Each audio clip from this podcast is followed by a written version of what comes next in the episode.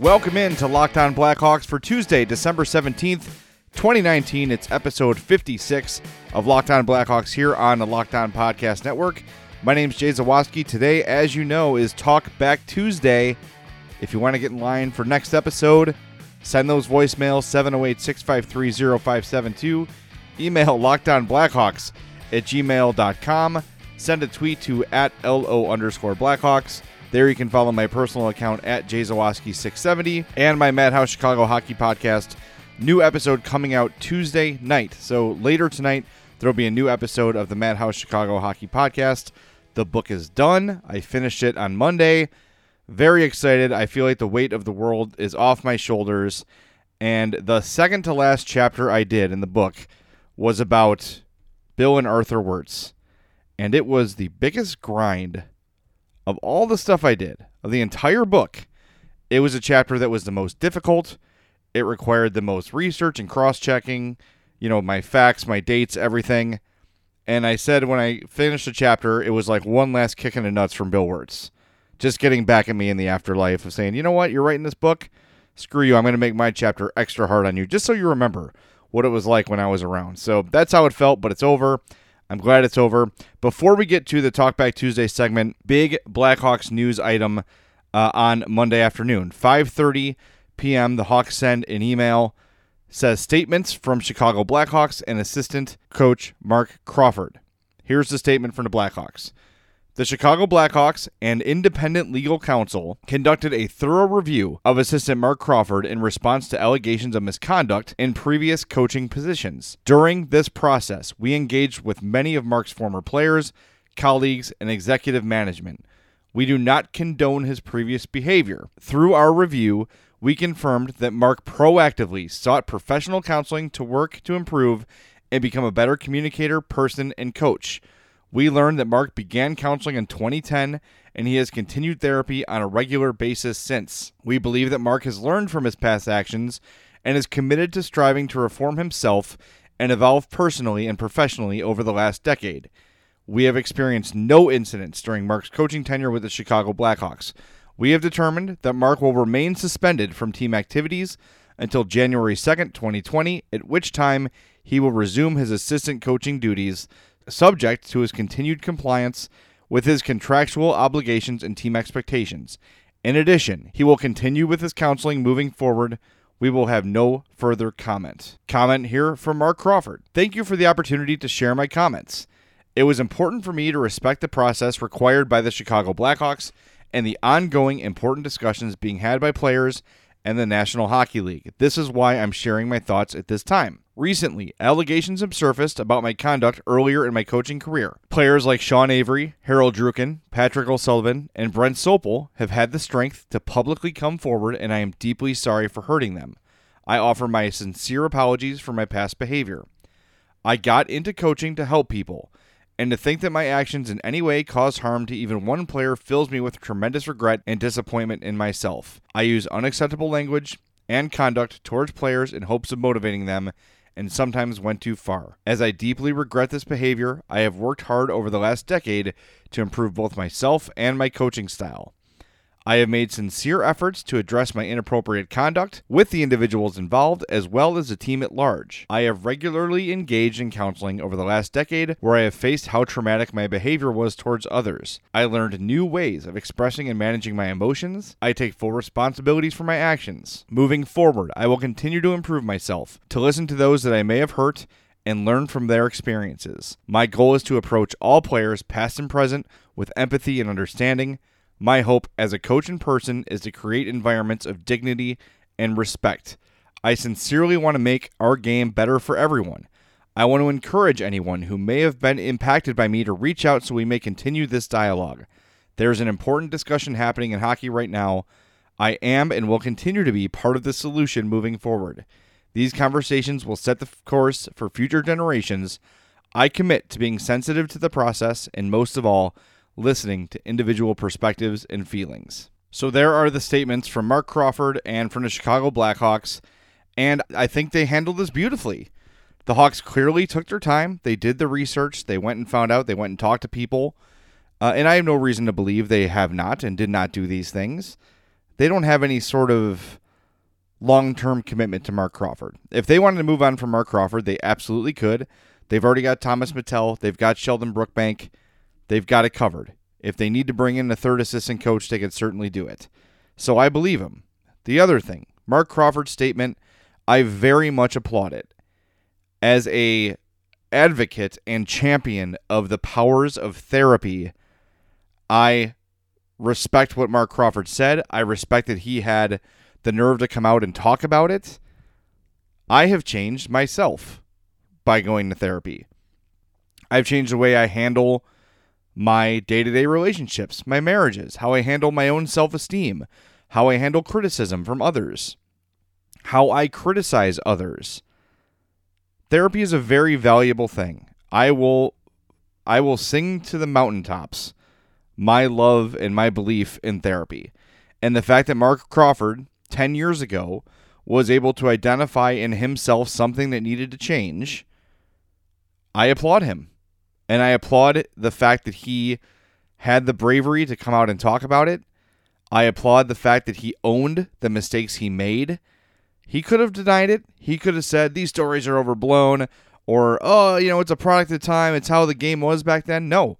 Marc Crawford flat out owned his mistakes, admitted they were wrong, and said that he was aware of them and has been working on them for 10 years. So I fully applaud what Marc Crawford did. I think the Blackhawks have handled this well. The only question I have is why are they waiting till January 2nd to bring him back? It's just kind of seems like an arbitrary date. Um, but other than that, I think it's great. I think they they handled this very well. And people are people make mistakes. I you know, I don't want to get into like a whole cancel culture thing. I think there are certain things that are cancel worthy. Harvey Weinstein, cancel worthy. Louis C.K., cancel worthy. Right? Sexual assaults, abuse, child neglect, whatever. Those sort of things you have you had fame and now you no longer deserve it. Okay? I think that there is I, you know, I, I don't, I never really want to get political on this show, and, and this isn't really politics, but it's more emotional and it's more about life. And I think that this sort of, this story, this Marc Crawford story, sort of calls for it. I think that a lot of people, most people, are a product of their environments. And you're raised a certain way, you're raised with a certain set of values, and the adult you become is often representative of that environment in which you grew up. Now, as an adult, some people can recognize what they're doing as wrong and fix it. That sounds like what Marc Crawford has done. I grew up in a very privileged life, in a very privileged neighborhood. I grew up in Oak Lawn, Illinois, and I didn't know anyone that didn't look like me. And I worked hard as an adult to try to learn and try to understand and try to put myself in the shoes of other people, of different people. And doing that has made me a better person. And therapy has been a part of my self improvement as a person in general. So kudos to Marc Crawford. Kudos to the Blackhawks for how they handled this. I think they did a really fine job at the whole thing. Now let's get to Talk Back Tuesday. It's Locked On Blackhawks, part of the Locked On Podcast Network, your team every day. That's right, it is Talk Back Tuesday. Always send a voicemail 708 653 0572, an email lockedonblackhawks at gmail.com, or a tweet at LO underscore Blackhawks. Let's start the show with a voicemail here from Dale. Jay, Dale in McKinley Park. Marc Bergevin, Blackhawk, Blackhawk legend Marc Bergevin, um, recently was in town quite a bit, as reported. Do you think there's any chance that he was here potentially interviewing uh, the GM, given his connections to the organization? You know, probably not with Stan, but in, in the interview room. But I that just occurred to me. I thought if there was an off chance of that, because he's kind of on the hot seat. Anyway, uh, good to see the Hawks have a bounce back Sunday, and um, you know, JFC and Bowman live another day. Uh, and I'm fine with fighting in the game. I still think it has a place. Thanks. Love the show. Bye. Dale, thank you for the voicemail. I'm not uh, going to completely dismiss the thought that the Hawks could be talking to another GM. Uh, I don't have any inside knowledge of that, but these sort of things happen all the time. I think if Marc Bergevin was among them, they wouldn't be so obvious about it. He wouldn't just be around the team, um, especially considering he's currently employed in Montreal. So uh, I'm going to say no on Marc Bergevin. It doesn't mean, though, that maybe, just maybe, they're not talking to someone else behind the scenes, trying to get some feelers out, trying to see what's available. Remember how the whole thing went down with Joel Quenneville, where, oh, he was let go by St. Louis, and then, oh, we're going to hire you as an advisor, and, you know, see what happens. Hmm, you know, I, I don't want to, I'm not going to stoke the flames. I don't know anything, but all of a sudden, Chris Chelios left Detroit from his front office job. I don't know. Maybe he maybe that's something Chris Chelios would be interested in. Probably not, but maybe. I said before I think if if Stan Bowman gets fired, his replacement is Al MacIsaac, which is probably just the same thing. MacIsaac is one of McDonough's right hand men. He's been on the job for a long time, but if I had to pick who Bowman's mo- most likely successor would be, it would be Al MacIsaac. Just my two cents. All right, first email of the show comes from John in the northwest suburbs. He says, Do you still think the Hawks have any chance of winning another cup with Kane, Keith, Toews, and Seabrook? No, I don't. And do you think if they bring in a new GM and coach, will McDonough and the marketing side allow these four above to be traded if the Hawks can do it? I do think that they're starting to realize they have to be, right? They're starting to realize that the window is shut on this Blackhawks team. And we've talked all season about potentially them getting a playoff spot or you know, who knows? Maybe they get hot and ride a hot goalie into a playoff series win, right? Best case scenario. There's no way this team's a Stanley Cup contender. There's not. And the problem is even if they wanted to move on from these guys, it's almost impossible because the deals for the players that still have something to give, namely Patrick Kane and Jonathan Toews, are $10.5 million each. Patrick Kane is still worth that money. Jonathan Toews is not. That's a fact. But how many teams have the sort of cap space to take on a Patrick Kane salary? And if they don't, they'd have to move out salaries to bring him in, and those salaries would probably be cost prohibitive for the Blackhawks. It wouldn't solve their problem, right? They'd have to take on another high salary contract because it's not going to be a young player or a prospect. It just is kind of a messy thing. I don't see a lot of good matches for this, so it feels like the Hawks are just going to have to sort of ride this out and hope that the young guys they have on the roster, Kirby Dach, Adam Boqvist, you know, to a lesser extent, Dennis Gilbert, Ian Mitchell next year, Dylan Sikura, that, that some of these guys develop into the next phase of Blackhawks core.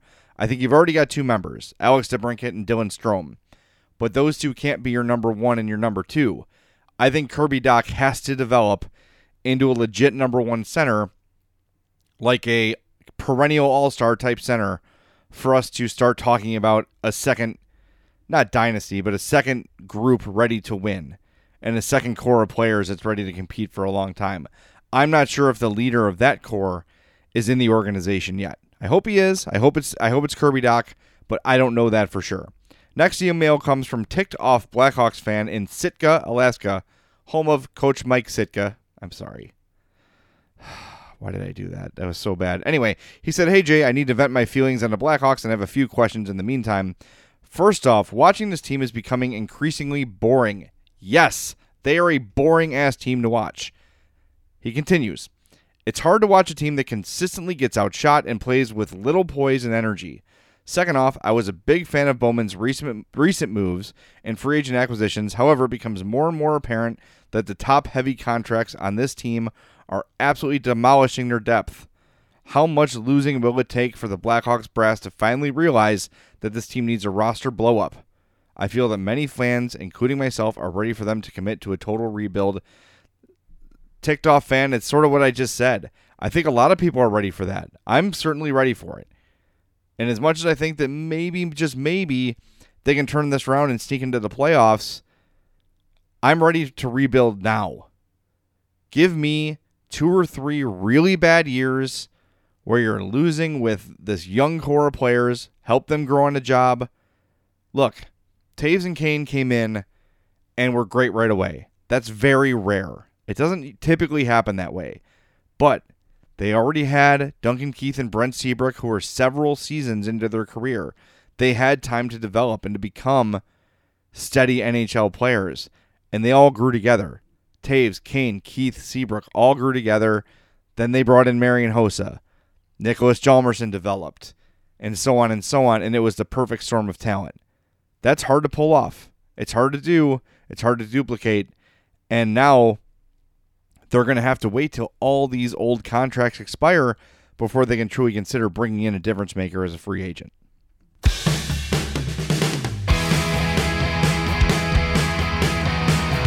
It's Locked On Blackhawks, part of the Locked On Podcast Network, your team every day. Right back to the voicemails we go. It's 708 653 0572. If you want to leave one of your own, here is Sean. Hey, Jay. This is Sean in Yarmouth, Maine. I just read an article on the in the Chicago Tribune by uh, Jimmy Greenfield. It was published uh, December 15th. It's titled "Why Can't the Blackhawks Be Fixed This Season?" He brings up uh, a really good point, something that's been bugging me for a long time, and that is why are teams such as the Bruins, the Lightning, and the Penguins, who were competing at the highest level of the Stanley Cup playoffs, the same time the, the Blackhawks were, why aren't they still competitive? Or why aren't the Blackhawks, why are they still competitive? And why aren't the Blackhawks competitive anymore? Um, if you have to ask me, it's Stan Bowman. I'm shocked he still has his job. Anyway, it, I don't think it's a, this is something you've ever discussed before, so I thought you know, I read that and I'm like, yeah, I want to bring this up and get your thoughts. All right. Thanks and love the show. Talk to you later. Bye. That's a really good question, Sean. I, I really enjoyed that question. Thank you for asking it. And it, it, it brings up a, a good point. And I think the answer, and Sean nailed it, it's Stan Bowman. For those of you that listen to the Madhouse Chicago Hockey Podcast for all the years it's been on, my biggest criticism of Bowman is that he gives everybody everything. You get the no trade clause, you get the market value or higher contract, and you get the term. You can't give everybody everything. That's why the Hawks are in this bad shape. Looking at the Boston Bruins payroll right now on capfriendly.com, the absolute authority for contracts, they do not have a single player on their team making over $10 million. They don't have a single player on their team making over $9 million. They don't have a single player on their team making over $8 million. The highest paid player on the Boston Bruins is David Krejci at 7.25 million. Patrice Bergeron, who is constantly compared to Jonathan Toews, makes 6.875 million. That's almost $4 million less than Jonathan Toews. David Pastrnak makes 6.6. Brad Marchand makes 6.1. This is the difference. And yeah, Krejci and Bergeron and Marchand and, and David Backes all have no movement clauses. So does Torey Krug, but he makes 5.25. So does Zdeno Chara, but he makes 2 million. That's the difference. It's those extra millions and those extra years and all those considerations that Stan Bowman gives his players.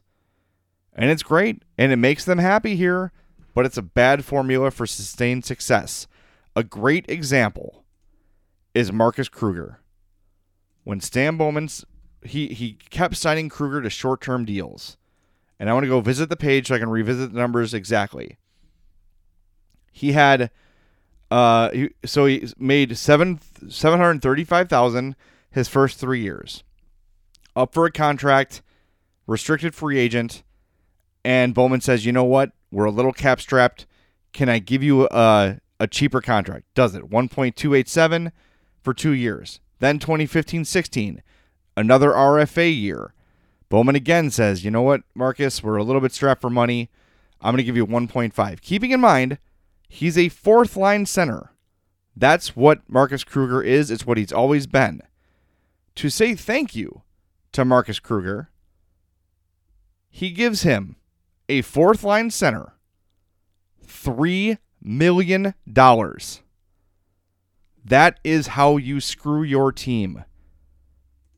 There's no way Marcus Kruger was ever worth $3 million. And yeah, he was the best fourth line center in hockey. But guess what? For a million bucks, I'm willing to pay somebody else to do it and maybe not be as effective, but still be pretty damn effective at it. It's little moves like that that have gotten the Blackhawks into the position they're in now. And it's going to be very difficult for them to climb out if they even can. They're realistically, the Blackhawks' only way out of their salary cap problems could be the contract simply expiring. And that's a scary thought. Because you see how bad the team is now with Patrick Kane and Jonathan Toews still having good hockey left in them. After this year, Kane and Toews have three years left at $10.5 million. Brent Seabrook, after this season, has four years left at 6.875. Four more years of Brent Seabrook. After this season, you've got three more of Duncan Keith, but that's 5.5. You can live with that because he's a good and still reasonable player. But three years from now, Duncan Keith's going to be 39 years old. These are the things, these are the issues. This is why the Hawks are in trouble cap wise all the damn time. Next email here comes from Travis. He says, I think this team is pretty close to turning the corner. I'll give you my best example. The Nylander turnover in the Blues game sucked, but early in the season, he would have back checked and been in position to grab the loose puck before the other team. I like that they're in a position to win most of their games. Maybe it's a sign of the hockey times. Most games are competitive around the league. That could be coloring the way I look at things.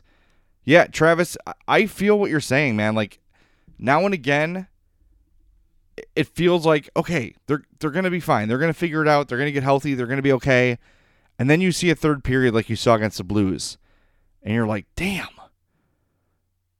this team sucks and there's no real hope for them to not suck. You know, so it's it's I call yesterday I called it a roller coaster and that is so accurate. That's absolutely what the season has been. And hopefully you know they've got 3 games this week. Wednesday against Colorado, ugh. Thursday against Winnipeg, Saturday again against Colorado, then it's New Jersey on Monday and the the Islanders on the 27th. By the way, if you missed it, the New Jersey Devils traded Taylor Hall to the Arizona Coyotes. So big trade in the NHL on Monday. Taylor Hall is now a in is an Arizona Coyote, and if the Hawks fall out of things, that might be the team I adopt for the playoffs. I kind of like them. Big fan of what they do. I'm a long time Oliver Ekman-Larsson guy. Anyway, next email comes from Ed Marute. He says this team has obvious flaws from its lack of good defensemen to small amount of forwards that can actually score. We need to improve both, but how? I love Saad this year, but for the money he makes, he needs to score more. Bottom line, he could be a great third line addition for a playoff team making a run, but is that the right trade? And do you put trust in Stan at this point to make the correct moves? See, that's the big question to me. Is if the Hawks truly feel the word hot seat is thrown around a lot, right? Like, oh, if he has a bad year, he can be on the hot seat. Yeah, fine. It's used a lot. But if, if the Blackhawks truly are starting to have their doubts about Stan Bowman, I don't know how much power they're going to give him to make a major move. I think Brandon Saad is an absolute consideration to trade. Look, if we're all happy with the rebuild, I know Saad's been really good this year, but if you can get something for him, some picks, even if it's just a $6 million of cap relief, go for it. You're gonna you're gonna want to sign Dylan Strome long term. It'll be about that number, six million. That that solves a lot of problems. And yet your team takes a hit. They're not as competitive as they've been. There's no doubt. But it frees up six million dollars of cap space and it starts the movement towards the future, right? Which is I think we can all sort of agree at this point it's probably time to do. Let's go back to the voicemails. Next up is Al. Hey Jay, this is Al in the loop. My question is in regards to coaching. I know you called for Jeremy Colliton's job earlier in the season before his ivory tower meeting, and right after that we saw a slight resurgence in play. And I'm just wondering with the ups and downs since then, do you see the Blackhawks moving on from Colliton before this year's up? And do you see them moving on from Colliton and not Bowman? Al, thanks for the voicemail. I'm not sure if you can move on from Colliton and not Bowman. And with that in mind, I think whatever happens is going to happen this offseason. I can't see them. Well, let's think about this. If MacIsaac is truly the guy, if Al MacIsaac is going to be the guy they replace Stan Bowman with, then they probably could do it in season, right? Because he's already there. He already knows the lay of the land. For those that don't know, he is the senior VP of hockey operations for the Blackhawks right now. He looks like Champ Kind from Anchorman. You've probably seen him in the background of photos or walking around United Center. The guy that looks like Champ, that's Al MacIsaac. That's probably your next GM of the Blackhawks. So if they want to fire Bowman in season, I don't think, first of all, I don't think they do that without firing Colliton. And as I'm sort of talking through this, the January 2nd thing for Marc Crawford is interesting. Are they just trying to get through the holidays with Colliton, see how it goes, and then once Crawford's ready to come back, would they be willing to pull the trigger early in January and make that move? So again, the Hawks play the 27th, the 29th, the 31st. Then their first game in January is the second in Vancouver. That's the day Marc Crawford will return. After that game, they've got two days off. Then they play at home against Detroit on the 5th. If they wanted to make a move, that could be the timing. I just think it's going to be really hard. And what I'm saying is that Crawford would take over for Colliton. I don't know if I made that clear. But it's, it's kind of tough to have this investigation and then all of a sudden name the guy head coach. Maybe that's why they're letting the suspension hang a little bit. Again, this is all speculation. I don't know anything. When I know something, I'll make sure I tell you this is something I know. This is not something I know. This is just my mind sort of working through. Because when I saw that January 2nd date for Crawford, it didn't make a lot of sense to me. Like, what's the point of waiting? Just if you if you've investigated and everything's fine, just bring him back now. I don't know. We'll see. We will find out sooner than later. Next voicemail comes from Carter. Hey Jay, this is Carter.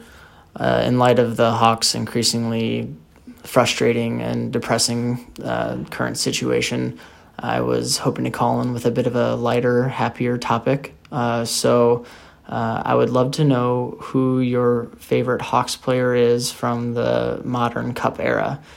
Obviously, all fantastic, great options. Uh, can't go wrong. Um, but I would love to know who your favorite player is and why. Thank you so much, Jay. Carter, thanks for the voicemail. That is a really tough question because there's a lot of things to consider. Um, I think my favorite Hawk of the era was Marian Hossa. That's tough for me to say because he wasn't developed here and he wasn't part of like the resurgence and the growth.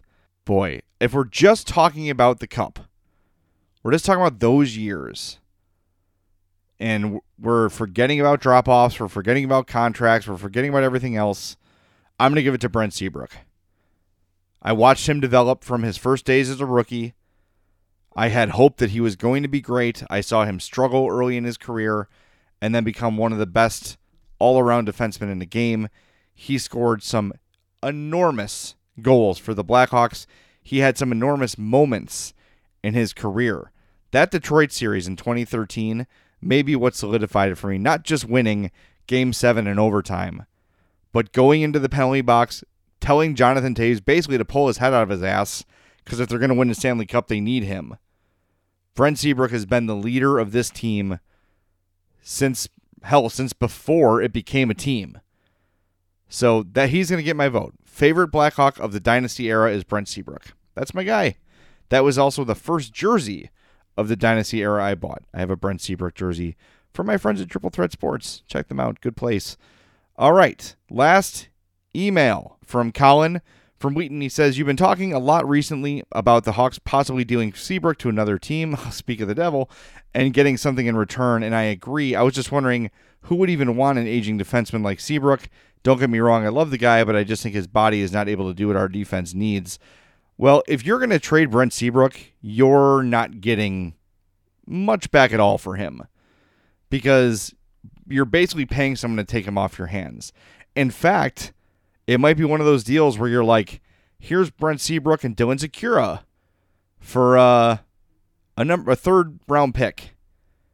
Right? Like th- it's not going to be anything that's going to turn the franchise around by any means. If Brent Seabrook is traded, it is simply to get his number off the book and to free up his roster spot for Ian Mitchell next year or for a full time spot for Dennis Gilbert or whatever they envision happening with that spot. Moving Brent Seabrook, of all the guys in this veteran core, I think he has the least trade value because he has the most years left and he's the worst remaining of the four as far as ability to play goes. So if you're trading him, if you're able to get Brent Seabrook to agree to leave, A, it's probably going to cost you a prospect to make it happen, and B, you're going to get not much back aside from a mid round pick. All right, another great edition of Locked On Blackhawks Talkback Tuesday. Thank you all so much for, for participating, for chiming in with your great questions. Very much appreciate it. I will talk to you on Wednesday. We will preview the game against the Colorado Avalanche. It's Alex DeBrincat's birthday on Wednesday. He will be 22 years old on Wednesday when the Blackhawks face off against the Colorado Avalanche. Let's hope they can get an unexpected win and build some momentum before the Christmas break starts on Christmas Eve. Until then, this is Jay Zawaski signing off Locked On Blackhawks, part of the Locked On Podcast Network, your team every day.